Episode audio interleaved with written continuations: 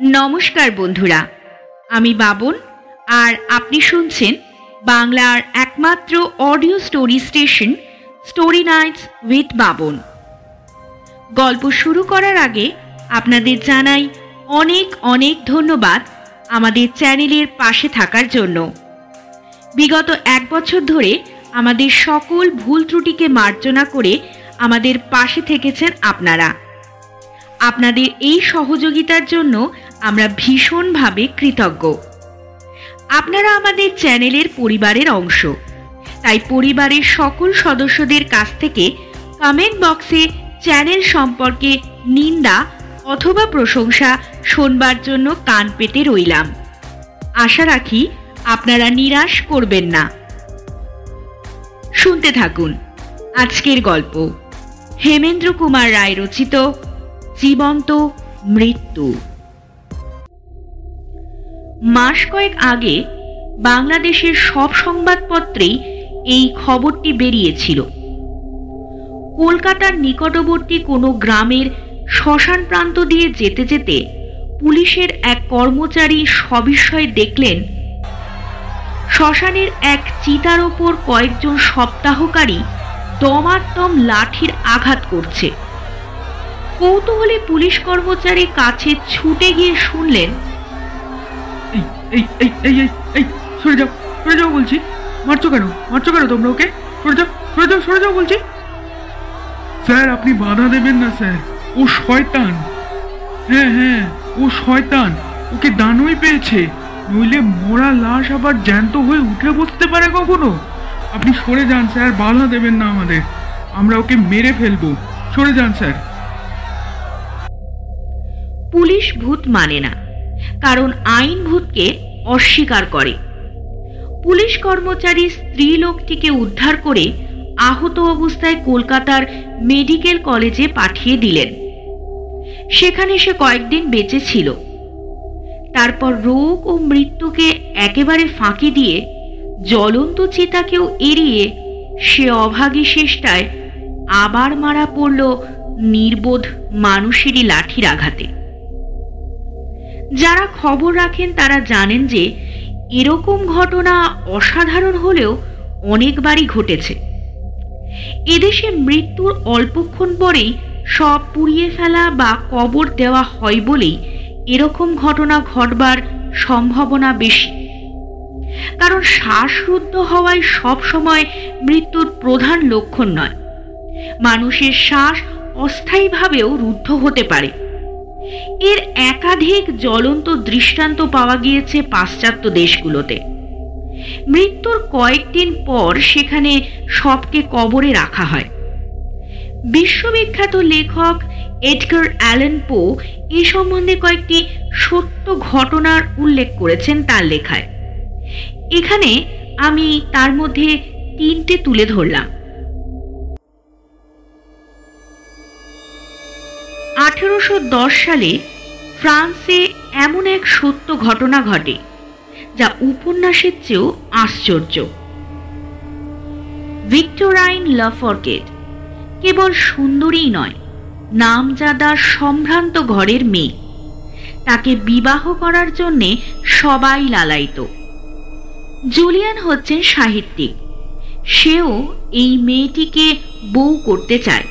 এবং লাফার্ডকেও তাকে পছন্দ করে।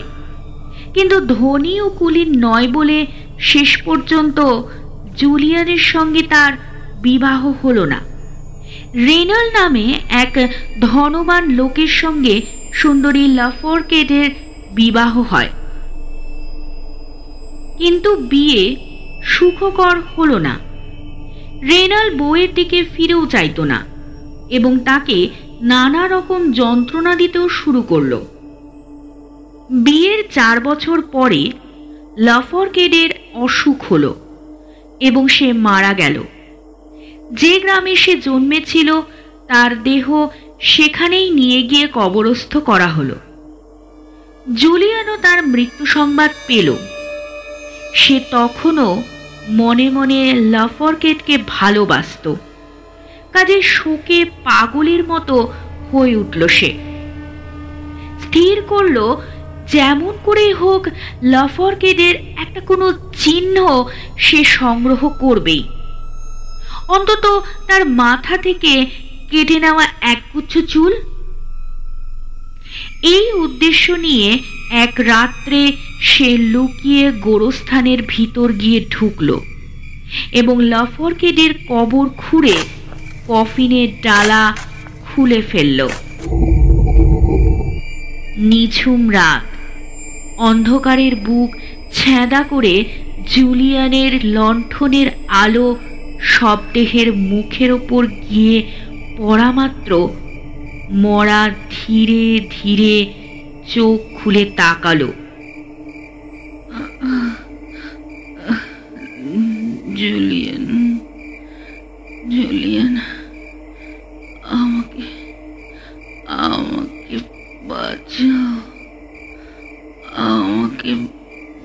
জুলিয়ান আমি আমি আমি কি দেখছি? এটা কি এটা কি সত্যি? এতদিন পরেও নিশ্চিত করে বলা যায় যে সেই দৃশ্য দেখে জুলিয়ানের সর্বাঙ্গ দারুণ আতঙ্কে শিউরে উঠেছিল। কেবল লাফরকেটকে অত্যন্ত ভালোবাসত বলেই সে পালিয়ে যেতে পারল না। আসল কথা একটু পরেই বোঝা গেল। লাফরকেট মরেনি। তার নিঃশ্বাস পড়ছে না দেখে তাকে কবর দেওয়া হয়েছিল বটে। জুলিয়ান তখন লাফরকেডের প্রায় অচেতন দেহ কফিন থেকে তুলে নিয়ে গেল। তারপর গোপনে চিকিৎসা ও সেবা করে তাকে আবার সুস্থ সবল করে তুলল। তারপর দুজনে পালিয়ে গেল আমেরিকায়। সেখানে দীর্ঘ বিশ বছর কেটে গেল। জুলিয়ান ও লাফরকেডের চেহারা বদলে গেছে। দুজনেই আন্দাজ করলে এতদিন পরে দেশে ফিরলে আর কেউ তাদের চিনতে পারবে না। তারা ফ্রান্সে ফিরে এলো। এবং দৈব গতিতে রেনালের সঙ্গে লাফরকেডের একদিন মুখোমুখি দেখা হয়ে গেল। রেনাল তক্ষুনি তাকে চিনতে পারলে। সে ভয়ানক আশ্চর্য হয়ে গেল বটে, কিন্তু ল্যাফরকেটকে নিজের বউ বলে দাবি করতে ছাড়লে না। কিন্তু লাফরকেট আর সেই নিষ্ঠুর অত্যাচারী স্বামীর কাছে ফিরে যেতে রাজি হলো না। রেনাল করলে নালিশ। আদালতে এই অদ্ভুত ব্যাপারটা প্রকাশ পেলে। বিচারক রায় দিলেন, আইন যাকে মৃত বলে মেনে নিয়েছে, এতদিন পরে তার উপরে স্বামী বলে রেনালের কোনো দাবি দাওয়া থাকতে পারে না। আইনে মৃত কিন্তু দুনিয়ায় জীবন্ত লাফোরকেট তখন আবার রেনলের হাত ছাড়িয়ে জুলিয়ানের সঙ্গে চলে গেল। তারপর তৃতীয় ঘটনা। লিপচিকের এক পুরাতন সাময়িক পত্রে এটি প্রকাশিত হয়েছিল। পল্টনের এক বিপুল বপু সেনানী দুরন্ত ঘোড়ার পিঠ থেকে পড়ে অজ্ঞান হয়ে যান। যদিও তিনি অসাধারণ বলবান ছিলেন, তবুও তার মাথার খুলি গেল ফেটে। ডাক্তারদের অনেক চেষ্টাতেও তার জ্ঞান হলো না। কয়েকদিন পরে তার নিঃশ্বাস বায়ুও বন্ধ হয়ে গেল। ডাক্তারেরা পরীক্ষার পর তাকে মৃত বলে স্থির করলেন। এক বৃহস্পতিবারে সেনানীকে কবর দেওয়া হলো। দুদিন পরে, অর্থাৎ রবিবারে, জৈনিক শ্রমিক গোরস্থানে বসেছিল। হঠাৎ সে শুনতে পেল মাটির তলায় একটা কবরের ভিতর থেকে বিষম হুটোপুটির শব্দ হচ্ছে। শ্রমিক ভয়ে আটকে উঠে সেখান থেকে লম্বা দৌড় মারলে। এবং লোকজন ডেকে এই অসম্ভব খবর দিলে।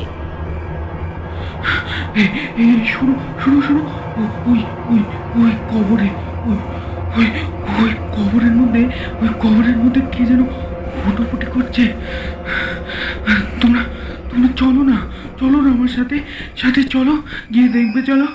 আমি আমি সত্যি বলছি, চলো না চলো না, আমরা তো, তোমরা তোমরা আমার সাথে আমার সাথে চলো না চলো না। দেখো, দেখবে, চলো দেখবে, চলো, খবরের মধ্যে খবরের মধ্যে কে যেন সত্যি সত্যি হুটুপুটি করছে। প্রথমে কেউই তার কথায় বিশ্বাস করতে রাজি হলো না। কিন্তু তারপর শ্রমিকের জেদ দেখে সবাই ভাবল এবং কোদাল নিয়ে যথাস্থানে, অর্থাৎ সেই সেনানির কবরের কাছে গিয়ে হাজির হলো। কবর ঘুরে দেখা গেল, সেনানির মৃতবৎ দেহ উপবিষ্ট অবস্থায় রয়েছে এবং কফিনের ডালা ভাঙা। দেখলেই বোঝা যায়, মরা জ্যান্ত হয়ে ধাক্কা মেরে ডালা ভেঙে উঠে বসে, কিন্তু বাতাসের অভাবে আবার অজ্ঞান হয়ে গেছে। সকলের চেষ্টায় সেনানির জ্ঞান ফিরে এলো। তখন তিনি নিজের মুখেই তার জোঝাজুঝি ও যন্ত্রণার কথা খুলে বললেন এবং একথাও জানালেন যে মাথার উপর লোকজনের আনাগোনার শব্দ শুনে তিনি তাদের কাছে নিজের অস্তিত্ব জানাবারও চেষ্টা করেছিলেন। কিন্তু সেনানির নবজীবনও ব্যর্থ হলো।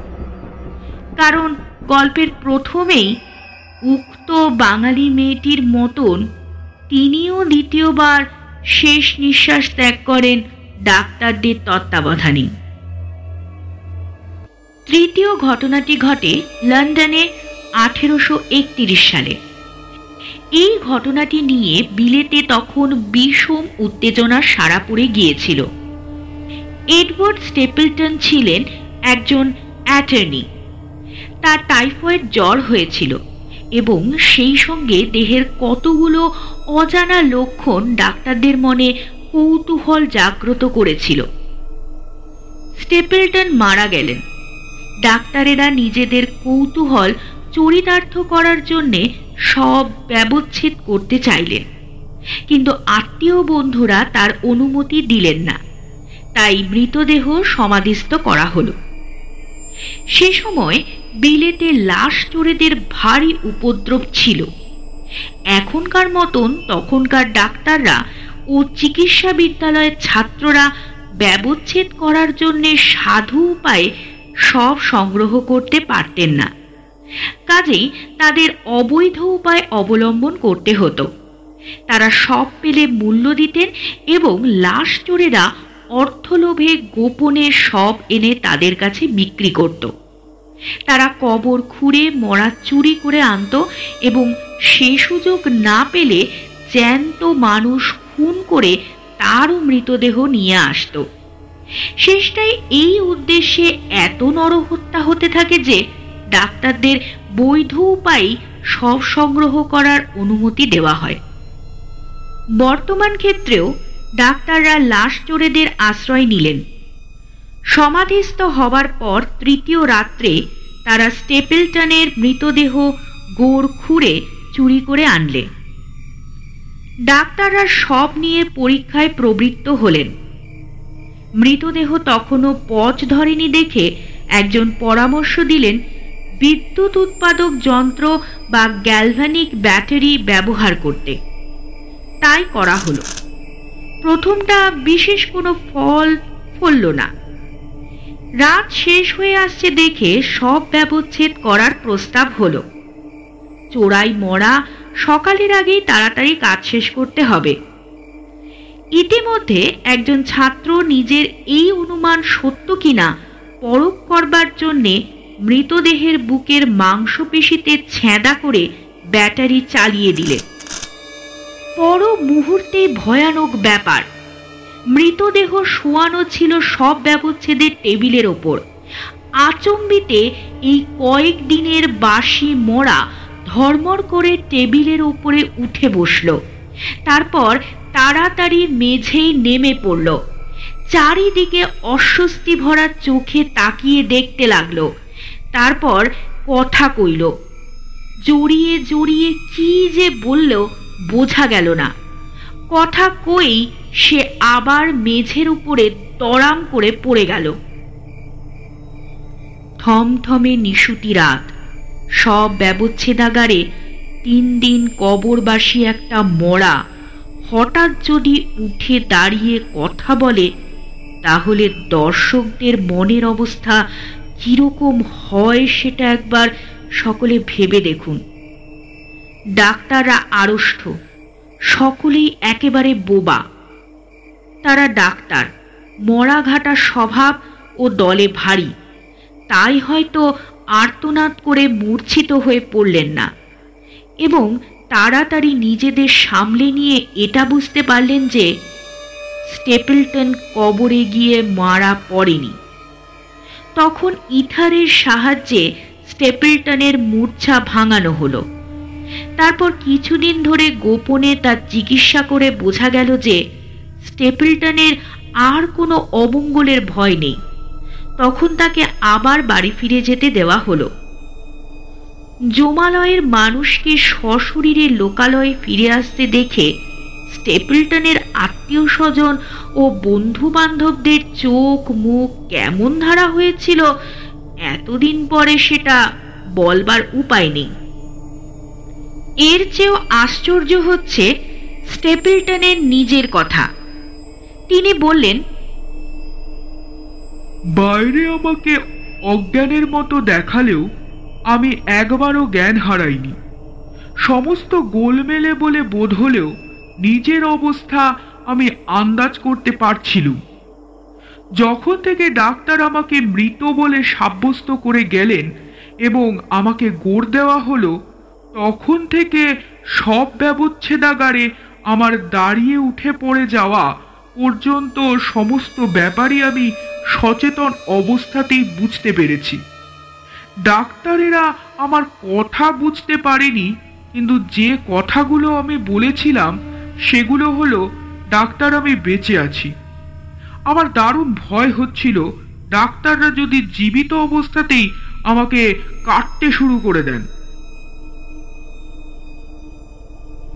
কয়েকদিন পরে সমাধিস্থ মৃতদেহ আবার যদি জীবন সঞ্চার হয়, তাহলে ভারতবর্ষে আজ পর্যন্ত মৃত্যুর সঙ্গে সঙ্গে যে সংখ্যাতীত সব দাহ করা হয়েছে, তাদের মধ্যে কত হতভাগ্য যে জীবন্ত পুড়ে মরেছে, সে হিসাব কে করতে পারে?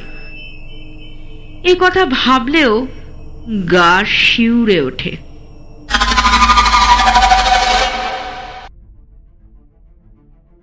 শেষ হলো আজকের গল্প। বাংলায় বিভিন্ন স্বাদের গল্প শুনতে টিউন ইন করুন। বাংলার একমাত্র audio story station story nights with Baban ভালো শুনুন, গল্পে থাকুন। Stay tuned